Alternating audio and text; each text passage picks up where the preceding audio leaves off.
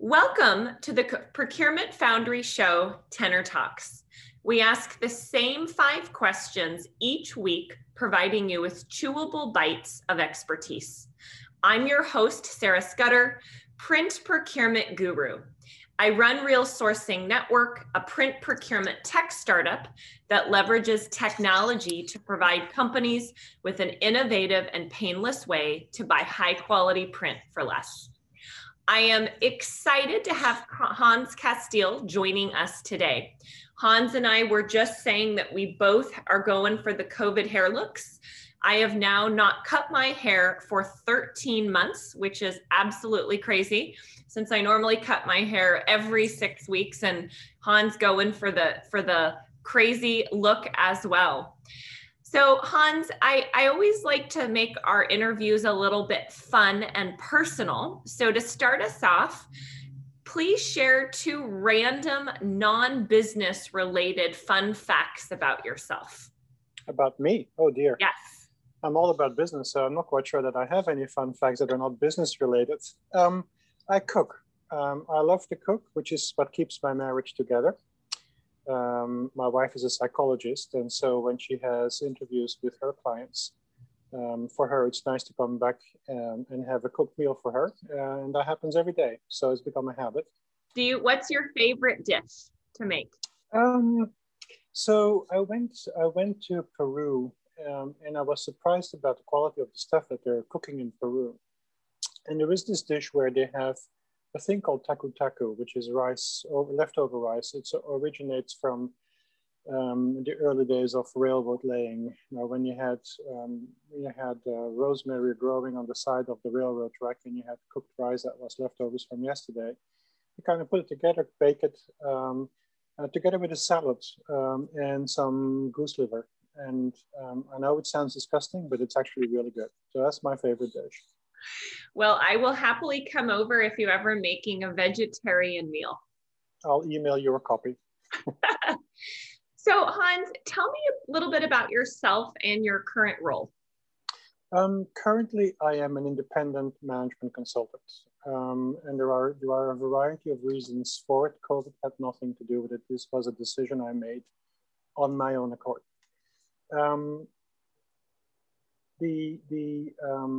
The purpose of what I'm doing today is really to transfer as much of my knowledge as possible to aspiring, upcoming, or young people who haven't had the privilege to fail as much as I have done, and who can leverage the lessons learned from those failings in pursuit of their own career growth, or in their own growth for process and how it's done, or how to interact with stakeholders. So that's what I'm doing today, mainly.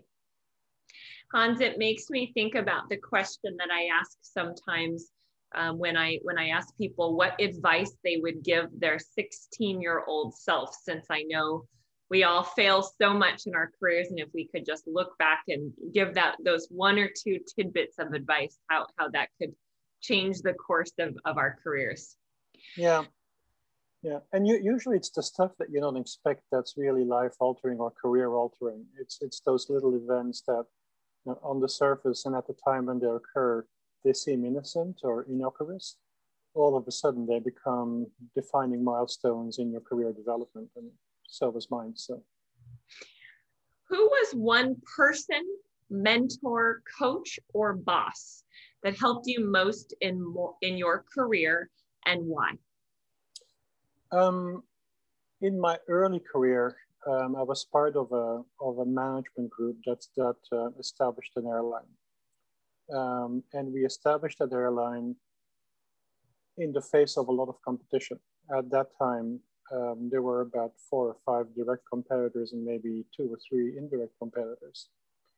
And those that we talked to, the suppliers that we talked to, would all say, you have no chance of success. There is no possible way that you'll succeed. And we did. Eventually, we went bankrupt, but that's a different story. The first 15 years of our existence, we were in fact profitable. And we did that because we looked at how to do things, you know, given that everything is the same, that we're all trying to fly airplanes from A to B and not trying to fall on our face in between.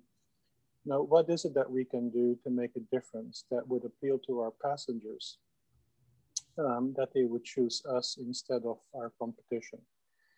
And so I hated the guy with his guts. I couldn't stand him. I mean, we've had lots of arguments, discussions, shall we say, not to say arguments. But in retrospect, he's the one that grew backbone. You know, he's the one, unbeknownst to me at the time, showed me or demonstrated that there are ways to save money, not just by negotiating contracts, but by actually looking at the process and thinking, you know, does that make sense? Is this the most effective way possible? And so that's where really the origin of my thinking occurred, that negotiating with suppliers certainly is a part of what I do, but there are much more meaningful ways to save money sometimes, rather than just looking at a contract. So I've dedicated my career to not just look at sourcing and RFP issuance and comparing RFP responses and making the right decisions for the right reasons, which in my mind is the easy way out. It was really working with stakeholders to come up with different way of doing so, not for the sake of doing them different, but because it makes sense given the reality that you're dealing with. Yeah, and Hans, I'm in the marketing procurement space, and there's a big challenge with procurement coming in and trying to only care about saving money. Marketing is not a priority. That's not a priority and focus for marketing. So no. We work with a lot of companies to focus on innovation and value creation instead of just that cost savings. I've come to the conclusion that that's an output. That's an outflow from who reports to whom within enterprises. I think if you're a procurement professional and you report to finance, which happens all too often tragically, finance is compensated and recognized for certain things. One of those things is saving money. And so therefore your marching order as a procurement guy, if you report to finance, is to save money. And then you go into these endless discussions as to whether that's a savings or whether that's a cost avoidance. The hierarchical structure of an organization and who reports to who from a procurement point of view ought not to be finance, because it's driving behavior that is not in the best interest of the company ultimately, maybe in the best interest of the CFO, it's certainly not in the best interest of the procurement professional that works with them, and it's certainly not in the best interest of organizations. And I use the example that I mentioned before. You know, if you look for cost savings or cost elimination opportunities by looking at processes and how do we do things, and can I debundle a bundle of, you know, components that constitute an aircraft engine and perhaps extend the lifespan of one of the components that breaks down, therefore extending my period of maintenance. I mean, it's a savings, but it's not recognized, and so therefore I would say, you know, try not to report it to the CFO. If you work for an organization that is not a bank, for instance, or that's not an insurance company, because then you don't have those opportunities. Mm-hmm. What is the most innovative thing that you've seen in your space in the last 12 months? It's the use of digital technology to make sense of data. I mean, I think so. Two factors, the availability of digital wherewithal, the availability of digital technology is predicated on the state of your data. And I think there is now becoming an understanding that how you manage that data and how you massage it in order to be ready for digital access is becoming key. And I've also seen now people using digital data to do things that they should have been doing a long time ago. And with the emergence of the realities of this pandemic response are becoming absolutely essential, which is, so I have the data, how do I engage in fact-based and data-driven discussions with my stakeholders? how do I do a risk analysis, for instance, based on previous and anticipated parameters? How do I deal with demand management?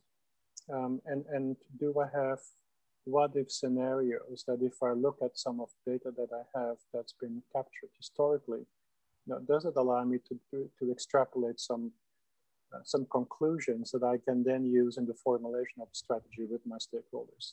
So that's the one thing that I think has been the most innovative. The other innovative thing is that people are starting to realize that ERP type applications are probably a waste of time. Yeah, there's a shift and a philosophy that I believe in, that one ERP system does not solve all problems, and it's important for companies to look at niche category solutions that then integrate centrally for data and PO processing. Sure. So I'm a big believer that that's the future, and we're going to see more and more organizations adopt that model. It's back to the future, yes. Hans, what is one unique thing that we don't know about you? I'm a rebel at heart. And I realize that if you work in a corporate hierarchy, being a rebel at heart is not exactly a career-enhancing aspect to have. But I do think, and if you manage it carefully, that rebel at heart attitude also propels to think, and I hate to use the expression, but to think outside of the box. I mean, I think there is always a better way of doing things. There are always better solutions for accomplishing a task or an objective. I found a lot of people have bought into mantras and dogmas, and I think that's to their detriment. I mean, I think an independent thought, rooted in reality and rooted in expertise, is what I'm trying to convey to the people that I interact with to mentor them in their career progress. My wife would say it's attention deficit and probably would describe some medication for it. But I do think that whether it's rebel at heart or whether it's attention deficit, if you use it correctly and intelligently, not that I'm saying that I'm intelligent, but if you use it intelligently, then I think you can leverage those seeming disadvantages to great advantage. And so, yeah. And I think, Hans, if you look at a lot of the people that have made major innovations or built some of the biggest companies in the world, they didn't get there by doing what everyone else had done, right? They questioned the status quo, and they thought they were their own thinker. That's right. And they probably failed multiple times. And I think failure is part of growing. And I view failure as not as a liability, but as an asset. And I'm probably in a minority of having that view. But if you don't fail, you don't learn. It's a hard lesson. It's a hard way to learn. It's a bit like a parent looking at your 4-year-old and say, well, if you step there, you're going to fall on your face. And the 4-year-old says, I'll do it myself. And then steps there and falls on their face. It's like, well, I told you so. It's the same thing. It's the same thing in your career. You need to have the courage to fail. And failure ought not to discourage you. It ought to be a motivator. So Hans, our final question for today is, what is one piece of advice you can give to people who are clawing up the ranks? So I have two pieces, if that's okay. First of all is go back to basics. I mean, companies have spent millions of dollars investing into ERP type applications. And what they're forgetting is that the application there is in support of a process, not to replace the process.